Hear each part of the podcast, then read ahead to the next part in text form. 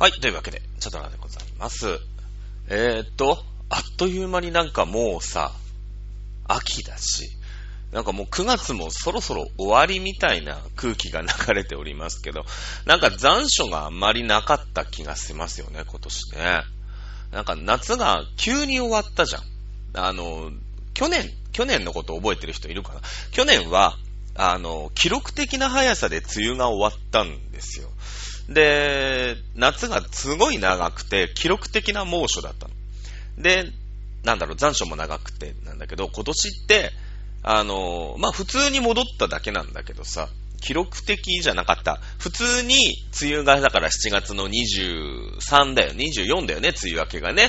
確かあの、みちゃんの誕生日の日のさ、三浦海岸の日が梅雨明けですよって、なんか実は27ぐらいに発表があったんだけど、あの、なんか訂正しましたと。気象庁の方が。実は24に明けてたんじゃねえみたいな、そういうのはありなんだって思いながらね、えー、普通に明けたじゃないですか。で、お盆明けて、まあ8月の後半戦ぐらいなら一回涼しくなって、まあまあちょっとね、台風絡みで暑くなったりとかしたんだけど、まあもう冬、冬じゃない、秋じゃないですか。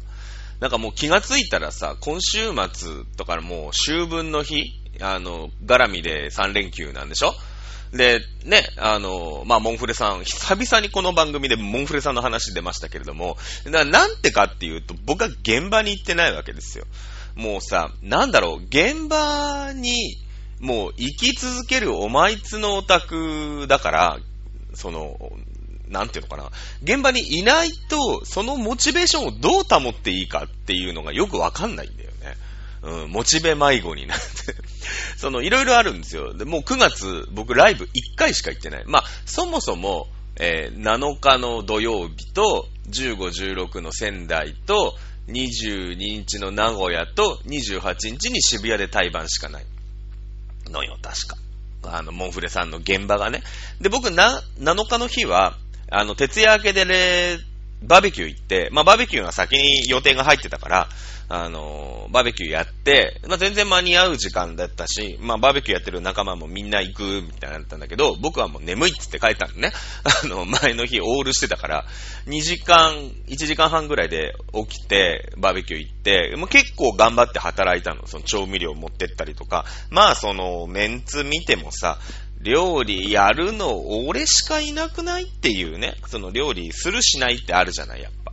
で、どうせやるならさ、料理できる人の方がいいと思ってるから、まあ、家からね、いろんななんかこう、資材を持ってって、ゴン袋とかさ、自分手とかさ、いっぱい持ってったんだけど、もういっぱい働いたの。で、もう今日はいいなと思って、えー7日のライブスルーしたでしょで、この間の仙台の遠征は14、15だったっけ ?15、16か。月、日月やったから、あ、これももう仕事だから全然無理だと。ね。えー、で、15日って、その、なんだろう、うちの仕事場って、8月15から9月の15のシフトってもう7月に出さなくちゃいけない。あの、ここ休みくれ、あそこ休みくれって。ね。あの、仙台の遠征のが発表が遅かったんで、7月15日、そもそも休めない。まあ、16日は頼めば休めたんだけど、あの、後半戦だから。そもそもね、なんか、2日間あったらさ、両方行きたいじゃん。で、真ん中の日さ、ねえ、いやそれこそ仙台名物とかさ、みんな牛タン食べてましたけど、ね、あの、食べたいじゃない。笹かまと牛タンは食べたいじゃん。まあ、仙台名物って、あと何があるのか知らないですけど、ね、あれ食べたいじゃないですか。なんか知らないけど。だから一日でさ、みんなが前の日飲んでるのに、一人だけ、まあ、16だけ行ってね、日帰りで帰ってくるとの、まあまあ効率も悪いし、まあせっかくならやりたいなと、一日ね、もう一日休みたかったんで、まあまあ16もね、もともと休みだったら行ったかもしれないんだけど、まあ、あしゃあないかということで。で、今週末やっとね、22かなあの、1日だけなんだけど、名古屋でライブがあって、あのーあれですよ。ここはもうさ、結構前に発表があったから、じゃあもうここ休みくれ。ね、えー言って22はね、えー行ってきます。名古屋に。ね、9月の初めての現場、名古屋っていう。まあもちろんその、みちゃん的にはさ、僕と猫があるから、まあ2回ぐらいかな。あのー現場にはいるっちゃいるんですけれども、あのそうだよね。初めて現場だからもうさ、なんだろうね、そのライブの感じもう忘れてるよね。もうな、どんぐらいぶりライブ行ってないんだろうみたいな話だから、あのー、おとなしく見てよと思う。ねあの、まあ、名古屋、もうみんなでね、名古屋行ってね、名古屋でご飯食べてくればいいかな、みたいな。で、ライブはまニコニコして見てればまあいっか、みたいな。え、そのぐらいの感じでね、ふわっと名古屋に行ってこようかなと思ってるんですけれども、え、なので、えー、と、だって22で、まあ、多分メンバーも当日移動だと思うんだよね。あのー、1時ぐらいだったかな割と遅めの大抵だったの。朝からってんじゃないから、まあ、あのー、当日移動でも間に合うんだけど、私前の日入りするからね。前の日、そうだな、7時、8時ぐらいには、あのー、名古屋につけるようにね、えー、してますけれども、まあ、音玉がね、なくなっちゃったから、そのスタジ、スタジオというかね、ステージがなくなっちゃった、この間の台風で。全部飛んじゃったんで、で、あれってほら、あのー、海の家方式でさ、今年のまあ、ゴールデンウィークぐらいに、その、ライブハウスを建てて、ライブハウスを建てて、で、今年夏中、まあ、ライブやりますよと。ね。で、まあ、冬の間は、まあ、海だからさ、やってもしょうがないしさ、ね、海っぺりでわざわざライブしなくてもいいわけで。ですから、あの、まあ、あと、ほんと1ヶ月ないぐらい、もうほんとラスト、ラストかラストか2番目ぐらいのイベントだったんだよね。この今度の21日のやつが。で、あのー、まあ、この間の台風が来てさ、あの、スタジオが全部飛んじゃって、で、まあね、あと1回、2回のために作り直すってわけにもいかないんで、あまあこれはないなと思ってたら案の定ないよ、と いうことでね、1回ライブなくなっちゃったんですよ。で、21日にね、あったんですけど、まあ私は22に休みをもらっちゃったんで、21は出勤になったんで、どっちにしろ行けないんですけど、まあ関東でやるライブがね、1個減っちゃった。ね。まあ割といい対バンライブだったんで、まあ、あの、ライブを見る目も超えてるしね。あと、まあ10月の20日には、ワンマンも控えてるわけでしょ？だからさ、いろんなとこで釣っていかなくちゃいけない。まあ、この間の、あの、七ヶ浜だったかな？あの、仙台の、えー、イベントでは結構なんか新規さんも来てくれたりとか、割とだから強い、ね、あの、関ヶ原みたいなイベントだったから、あのー、ライブをね、えー、いい会場だったみたい、外で。まあ、ちょっと雨がね、あまあ、この時期しょうがないっちゃしょうがないよね。9月に外イベやったら、どうしてもその雨の危険性というかリスクっていうのは、まあ、ね、参観しようんじゃないですけど、週7日間あったら3日ぐらいは雨降りますから、あのー、で、残念なことに、えー、名古屋も全然雨だよね。名古屋も全然雨、うん。あのー、まあ、名古屋行ってね。まあ、名古屋はライブハウスなんで、まあ、雨でも、そのステージ自体は、あの、関係ないですけども、やっぱ移動がね、雨だとシュンってなるよね。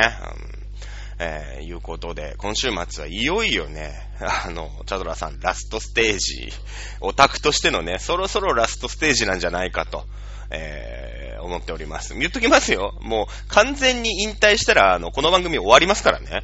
オタクね。オタクが喋るっていうコンテンツだから、やっぱ芸人さんもさ、芸人さんが喋るっていう時点で、芸人さん引退しても辞めてない人もいるけど、この番組、このね、ラジオね、辞めてない人もいるけど、あの、もうね、なんだろうね。まあ、一日ゲームしかやってない。もう家帰ったってさ、誰もいないし、喋り合いって、まあ、まあ、選んでその世界に行ってるんですけど、ゲームしかしてないの。もうさ、中世の街づくりのね、まあ、何回も言ってますけど、この番組で、あの、1800っていうさ、あの、180、100っていうゲームをやってたら、もう気づくとほんと1時、2時。あの、途中さ、うちのお師さんがショールームやるから、まあそれで30分1時間ぐらいは休憩するんだけど、でも画面見てるじゃない。ね、そのゲームはやってないけど。で、今さ、そのゲーム YouTube だみたいな、まあ全然回んない動画なんだけど、あの、YouTube ってどうなってやってるんだろうっていう興味で、まあ、特にね、おっぱいが大きいわけでもないし、可愛い声が出せるわけでもないので、じゃあね、まあゲームぐらいだったらこう集中して、こうコンテンツとしてできるかなと思って、まあゲーム YouTube みたいなのをやろうとしてるから、まあとにかくそのゲームをやるときに常に録画をしてるわけですよ。で、そのゲームやってる時も、なんかその素材をね、あの、集めたがるというところが若干あるわけ、やっぱり。あの、ゲームやってても、あ、ここはちょっと、こう、自分だったらはいはいって飛ばすんだけど、あ、ここきっと、あの、ゲームの肝になっていくから、まあ、動画とかにも知った時に、尺欲しいな、みたいな。で、尺って削ることはいくらでも削るんだけど、その伸ばすこと難しいじゃない。まあ、できなくもないんだよ。その、音声一回ミュートにして、どっかの音声から引っ張って繋いで、えー、再生のスピードを0.1倍とかにしとけば、まあ10倍の尺は埋まるから、まああの、キューバしなぎでそういう風にやったりした動画とか上げてるんだけど、まあ基本的にめんどくさいじゃない。ね。あの、レイヤーをどんどんどんどん重ねてったりとかするし、まあやり、やれることっていうのが、まあ今2個動画上げたんだけどさ、2個目の方が全然増えてたりするから、やっぱり、ああ、こういうのもできるんだ、ああのもできるんだ、みたいのもあるから、あの、そもそもほら、スキルがないから、ある人がボンってやるといき、いきなり最初からこう、いいね、編集の動画できるのかもしれないけど、まあ、ないもんですから、やりながらどんどん覚えていこうみたいな感じでですね、やってるでしょ。だからもうね、一日ゲームしてるんだよね、今ね。うん。なんで、で、パソコンのゲームっていうのが、まあそもそもスペックが高いし、やっぱ自由度も全然あると。ね、プレステとか、今までほとんどコンシューマーゲームで、そのプレステだったりっていうところのプラットフォームだったけど、まあプレステ起動しなくなるよね。うーん、プレステ5買うかなみたいなとこちょっとあるんですよ。もうほんとスチームとかでゲーム買って、あの、ずっと家でやってるみたいな生活なんだよね。久しぶりにだからね、オタクやるね。うん、なんか、大丈夫かな？なんかライブハウスとかにもういらんない体になるんじゃないかっていう。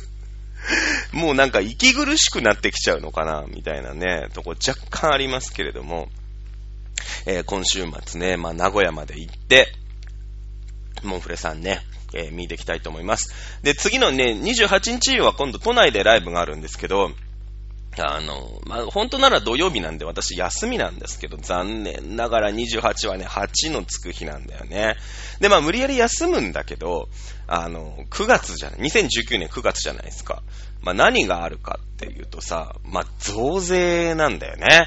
10月1日からどうやら税金が上がるらしいよという感じなんですよ。で、そうするとさ、まあ前に5%になった時もそうだったんだけど、まあまとめ買いだとかね、まあどうなのって思う、僕はやんないですよ、多分ね。あの、めんどくさいから。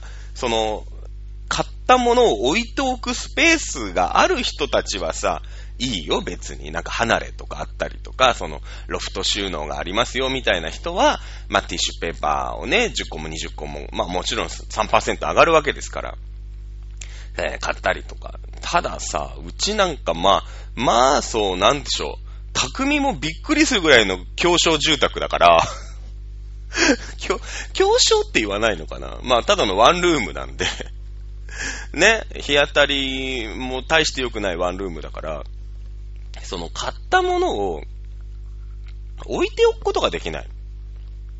ということに最近各所各所で気づいてるんですよ。この家に引っ越してきて。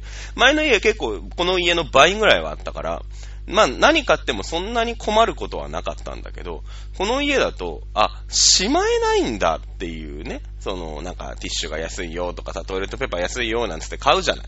買うと、しまう場所がないから結局その辺にのずみになっちゃうっていうね。あの、そうすると全然部屋が片付いていかないっていうことに、あのー、とても気づいて、で、一応ベランダがあるの、うち。で、ベランダなんか僕全然出ないんですよ。本当に出ないね。何しに出るぐらい出ないの。まあ、そもそも遮光カーテンを24時間365日閉めてる家だし、今昼の1時そこそこなんだけど、電気ついてるから、この家。開けりゃいいんですけど、開けないんですよ。この家開けないので有名なの。多分だから、周りのね、あの、そのガラッとあったらさ、そのお隣さんの、まあ、一軒家があるんだけど、まあ、多分なんか洗面所みたいなところなんだろうな、に、の窓、向こうの家にしたら裏裏側だからさ、なんか洗面所っぽいの。どう見てもマジックリンスプレーの緑色のボトルが見えるから、あの、すりガラス越しにね。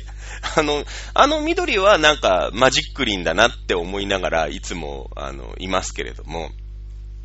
で、ベランダ出ないから、なんかベランダにさ、なんだろう、あの、が、でっかい収納庫みたいのを買っちゃおうかなみたいな。その雨ざらし、日ざらし、良くないじゃない。やっぱり紫外線が当たるとさ、物って絶対劣化する。まあ人間もそうなんだけど、劣化するから。あの、ただその、ベランダのスペースってめちゃくちゃもったいないの。私的に。使わないから。あの、まず部屋干しするし、そもそもドラム式乾燥機だから、その、シワシワにならないものとかは、もうドラム式で全部乾くんですよ。で、まあ、唯一ワイシャツとか、そういう、なんていうの、私服でいうところのシャツとかポロシャツとかは、あのー、まあ、洗うじゃない？で、そして、シュッシュッシュってなんかその、なんとかかんとかみたいな、なんかシワできませんみたいなやつをシュッシュして、浴室乾燥か部屋干しなわけ。だから、ほとんどね、あの、外、お天道様に物を当てるっていうことはない。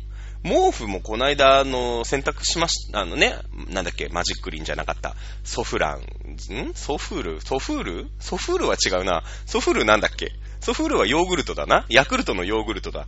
なんかあるじゃない？ああいうおしゃれ洗剤みたいなやつ。毛布上がられますよ、みたいな。で、洗ったけど、結局その日は雨降ってる夜中だったの？まあ、まずダメだよね。あのー、雨降ってる夜中に毛布洗濯しちゃ絶対ダメだと思うんだよね。その、動機としておかしいでしょ。選択 しようって、まあ、その選択せざるを得なかったんだけど、なんでかっていうと、あのー、ちょっとね、YouTube を見てまして、私が。あのー、リステリンってあるじゃないですか。ぐちゅぐちゅってす、く、こう、くちゅくちゅペッてやるやつ。あれを、まあ、僕はその歯磨きを今でやるんですね。洗面台でやらないんですよ。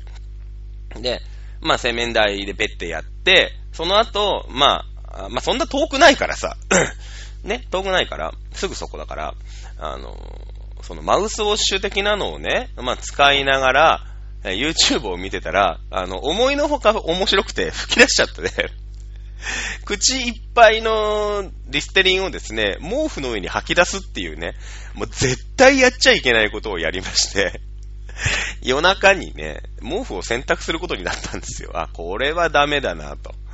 うん、なんかね、これはダメだってことになり、毛布で洗濯をしたんですけど、その時も、まあもちろん 雨降っててて、日が照ってないってのもあるよ。あるけど、あの、多分晴れた朝でも、外には多分干してない。うん。あの、ドラム式乾燥機にかけて、まあ、全部やっちゃうと生地が傷むから、半乾きぐらいまで乾かして、あと浴室乾燥。浴室のその、ポールにさ、よいしょってかけて、浴室乾燥。で、なんか、1時間に1回ぐらい、裏返したりとか、ひっくり返したりとかしながら、で、乾かして、まあ、その日も2時、3時ぐらいには寝ましたけど、まあ、使わないのよ。で、まあ、でもさ、その部屋の中に置いとかなくても大丈夫みたいなあるじゃん。別にトイレットペーパーなんてさ、なんかちょっと田舎の、何、ホームセンターとか行ったらさ、なんかワゴンとかに積まれて、まあ、その、こっから入りますよ、みたいなところの両サイドに置いてあったりするわけじゃん。ね。だ、どういう置き方してるかわかんないし、まあ、その、僕はそのスーパーに勤めてますから知ってますけれども、あの、まあまあ、外にね、晴れた日とかは、その、お店の中もスペースがあるから、まあ、外に置いてあったりするわけ、納品のトラックから落として。だから、まあ、その、そんな悪くなるもんじゃなければ、その外、ただ、なんか外にそのままっていうのも、ちょっと気が引けるじゃないだから、まあの、北海道とかでよくあるんだけど、冷蔵庫のすげえでっかいやつ、ガチャって開ける。なんかあんじゃん。縦、そうね、奥行き1メートル、横、まあ横はだから各サイズ1メートル、高さ1メートル。まあ横はだから1メートルのもあるし、2メートルのもあるし、5メートルのもあるし、みたいな。まあだから、うちのベランダで言えば、まあ 1×1×2 ぐらいの、まあ冷蔵庫があるんだけど、別に冷蔵庫じゃなくてもいいし、電源ないから、そのただの箱。で、その代わり、あの、日差しも守る、雨も平気と。ね。あの、いう、なんか箱が欲しい。うん。まあ、その箱をどうやって設置するのかっていう問題はあるけどね、うちの うん。でも、そこがあれば、あの、いろんなものをそこにぶち込んでおけるじゃん。その、あんま使わないけど、まあ、まあ、うちにないとちょっとなみたいなさ、なんか旅行コロコロカバンとか いらないじゃん。結構、ペース、スペース取るじゃない。ね。で、どうせ外で使うもんだから、そんなにさ、まあ、雨ざらしとかにならなきゃ大丈夫ですよ、みたいな箱が今僕の中で一番欲しいですね。うーん、なんかね、そんな感じがしておりますけれども。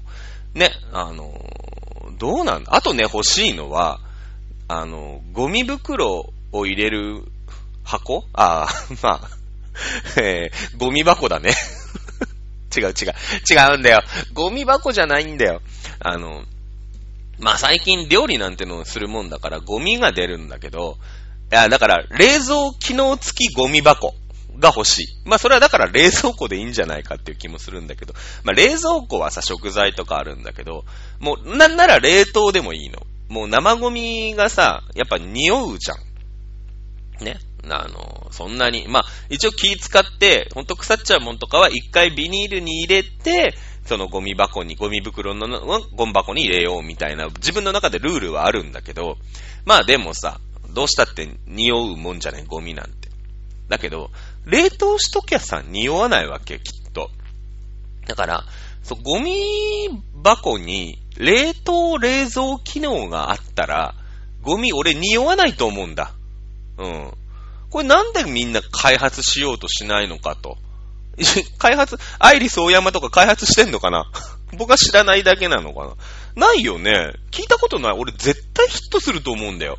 その、省エネでさ、なんか1日、たったの3円なんつったらさ、きっと高田明は売り出すと思うんだ。うん。これは画期的だよと。これダメかなね。でもほら、冷蔵庫、まあ冷蔵庫でいっちゃいいんだけどさ、デカめの冷蔵庫うん。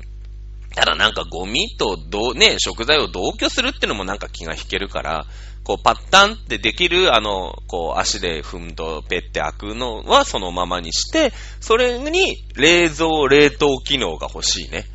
うん。まあまあ、だから毎日ゴミとか捨てる人は冷凍、冷蔵でいけるし、まあ僕みたいにさ、そのゴミゴミ箱がいっぱいになるね、家族がいるわけじゃないから、ゴミ箱がいっぱいになる前に1週間ぐらいかかるわけよ。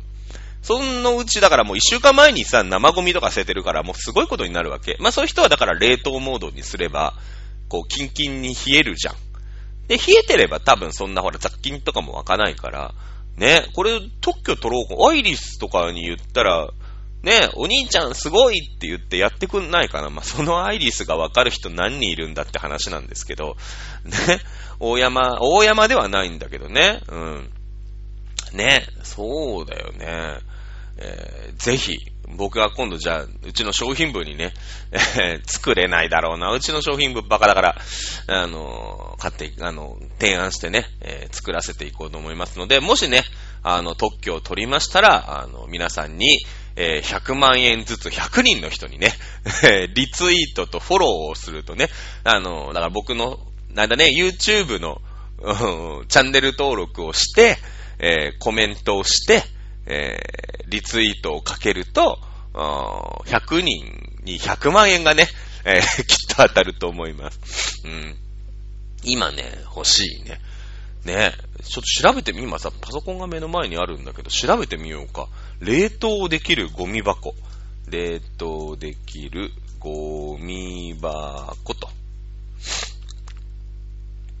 えー、生ゴミを密閉するゴミぶ、ゴミ箱。冷凍保存。あるんだ。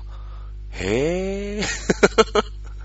あ、あるんですね。外側がステンレス製、内側にプラスチックの内バケツがついてて、えー、大きさはいっぱいある。ああ、そうなんだ。ああ、あるんだ。匂いは漏れません。へえ。生ゴミを冷凍保存とするアイディア。あ、えー、商品名ムッシュっていう。あ、これムッシュ買おう。ということで、残念ながら、あの、リツイートしても100万円は100人に当たりません。もうね、えー、ありました。えー、残念ながらね、えー、じゃあこのムッシュね、いくらするんだろう？アマゾン、アマゾン、あ、これアマゾンプライムビデオだ。えー、プライムビデオじゃない。すべての書き方。ムッシュ、ゴミ、箱。あ、8800円。そんな高くないですね。ペダル式ゴミ箱、ムッシュ、8800円。だって、普通のゴミ箱だって3000か4000円ぐらいするでしょ？ね、するよね。えー、すごいね、ステンレスのゴミ箱ですね、これね。えー、こん、そうだね。あ、いい、いいね、これね。あ、これはでもあれなのかな？冷凍、ゴミ箱、冷、冷凍バンバン。あ、ありますね。へえ、6900円だって、あ高くないね。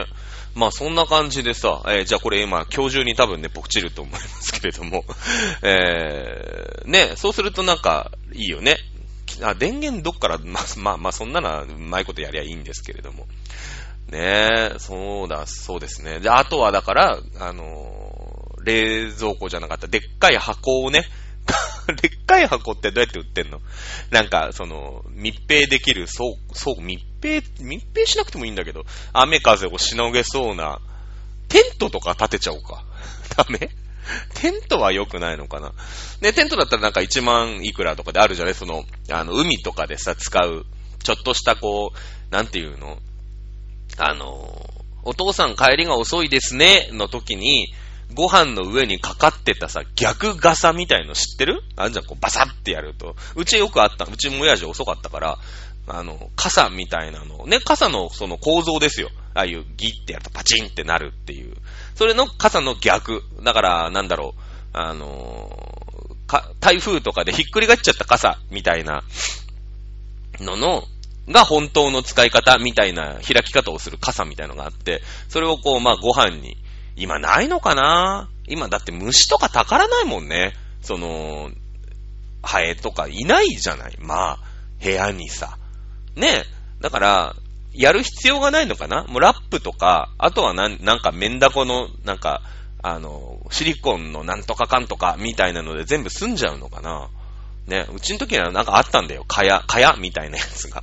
レースのやつがあったんだけど、ねえ、ー、そうだね。だから、テントとかでいいのかな？そしたら1万円ぐらいでなんかありそうじゃない？海に行くテント。あの、荷物ここですよのテントね。うん。とかね、気に、だから隣の人びっくりするよね。いきなり、あの、テントがベランダに出てくるっていうさ。でもまあ、テントをベランダに立てちゃいけないっていう規約はないから、じゃあ、テントをね、えー、海辺テントで検索してみましょうか。海辺。ほら、あるあるある。ビーチテント、1秒速度、自動屋外、3、4人暴風日焼け止め。書いてある書いてある。いいじゃん、いいじゃん、いいじゃん。これかっこいいじゃん。ねえ、えー、11,850円。ああ、いい、いいじゃないですか。で、これだったらさ、そもそも海なんだから、その、しぶきとかさ、雨とかにも大丈夫ですよ、と。ね。えー、サイズ 210×210× 130。あ、いいじゃないですか。ね。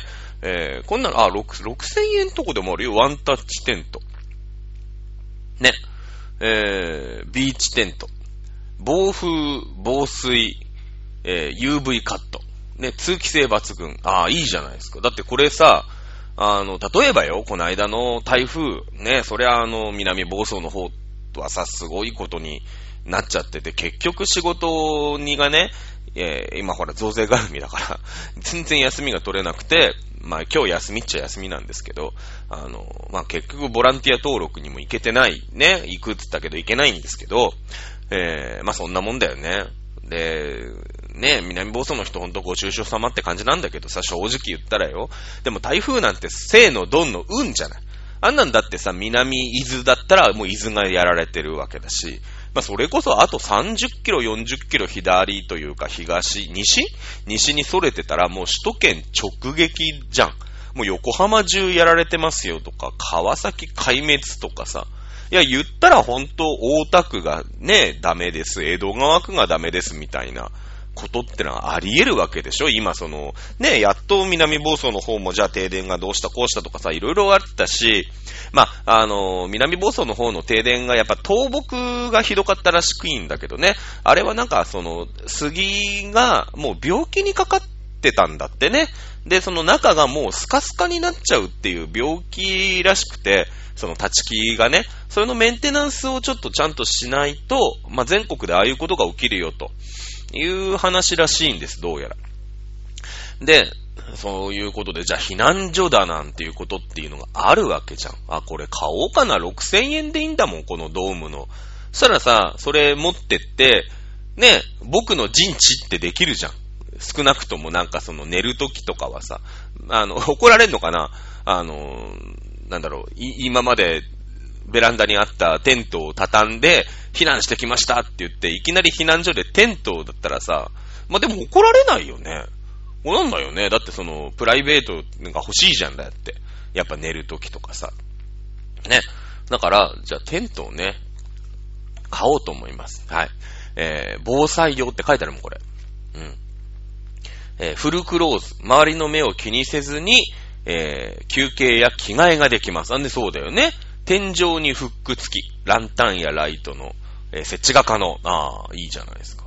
ね、まあまあ、あのー、慣れれば、テントを広げ、本体上部を下に倒して、ロックをかけるだけ。慣れれば20秒。ね、すごいじゃないですか。ねえ、これ買おうかな。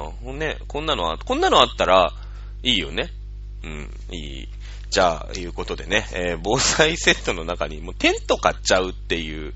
で、そのテントごと持っていく。みたいな。これだから日本のスタンダードにしたらいいと思うの。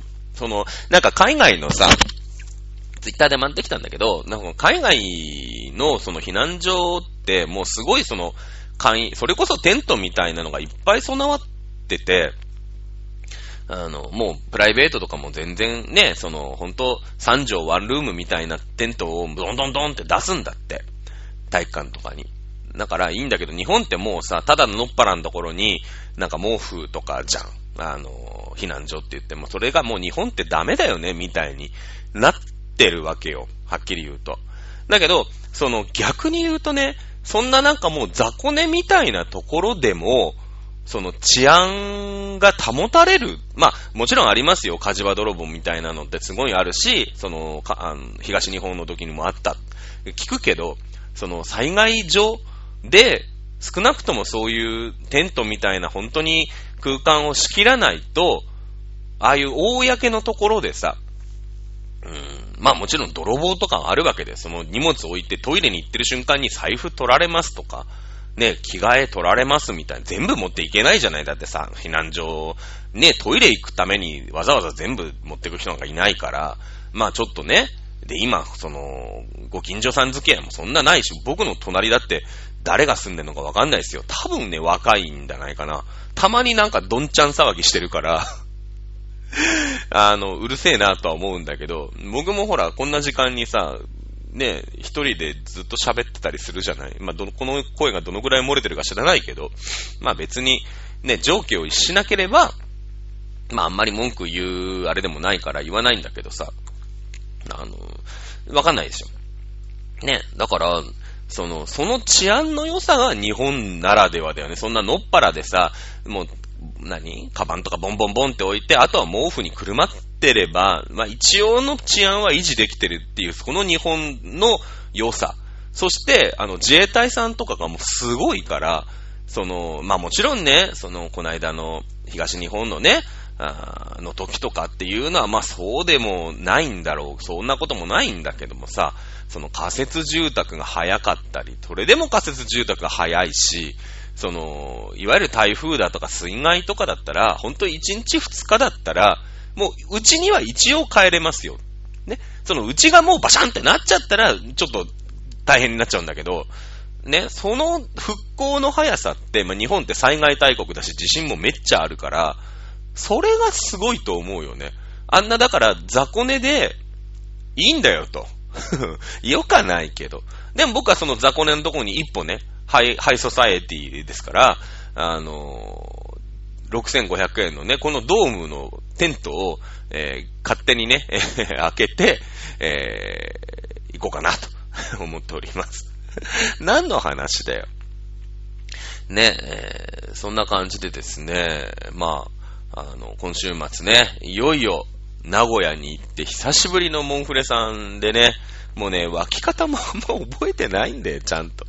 ちゃんと覚えてないんで、まあ、ふわっとやってこようかなと思ってね、えーせっかくの名古屋なんで、美味しいものを食べてきてね、とようかなと思いますので、えー名古屋だったらこれを食べた方がいいよって知ってる人はね、えーぜひ僕に LINE とか DM で教えてください。ということですね。そうですね。そう、あのーそうそう。で、28、で、今週は、今月は28日がハッピーデーでしょ？で、あの、ハッピーなんちゃらでしょ？で、増税前のハッピーなんちゃらだから売れるんですよ。絶対売れんの。ね その話から、なんか転がって転がって、そうそう。で、28は僕も絶対出勤しろって言われて、ああ、そうですね、としか言えないじゃん。一応もういい年だから。なんで僕は28のライブも行けないんで、えー9月のライブは、あの、22日だけっていうことになりましたね。えー、もうオタクとして生きていけるんでしょうか？よくわかりませんけれども。はい、ということでございまして、えー今週末ね、モンフレ楽しんできてこようと思います。はい、ということで、えーお相手はチャドラーでした。また来週お楽しみ。まあね、来週はモンフレ行ってきたよってね、みんなに 言い倒したいと思います。はい、それでは、また来週までのお楽しみです。それでは皆さんまた来週、さよなら。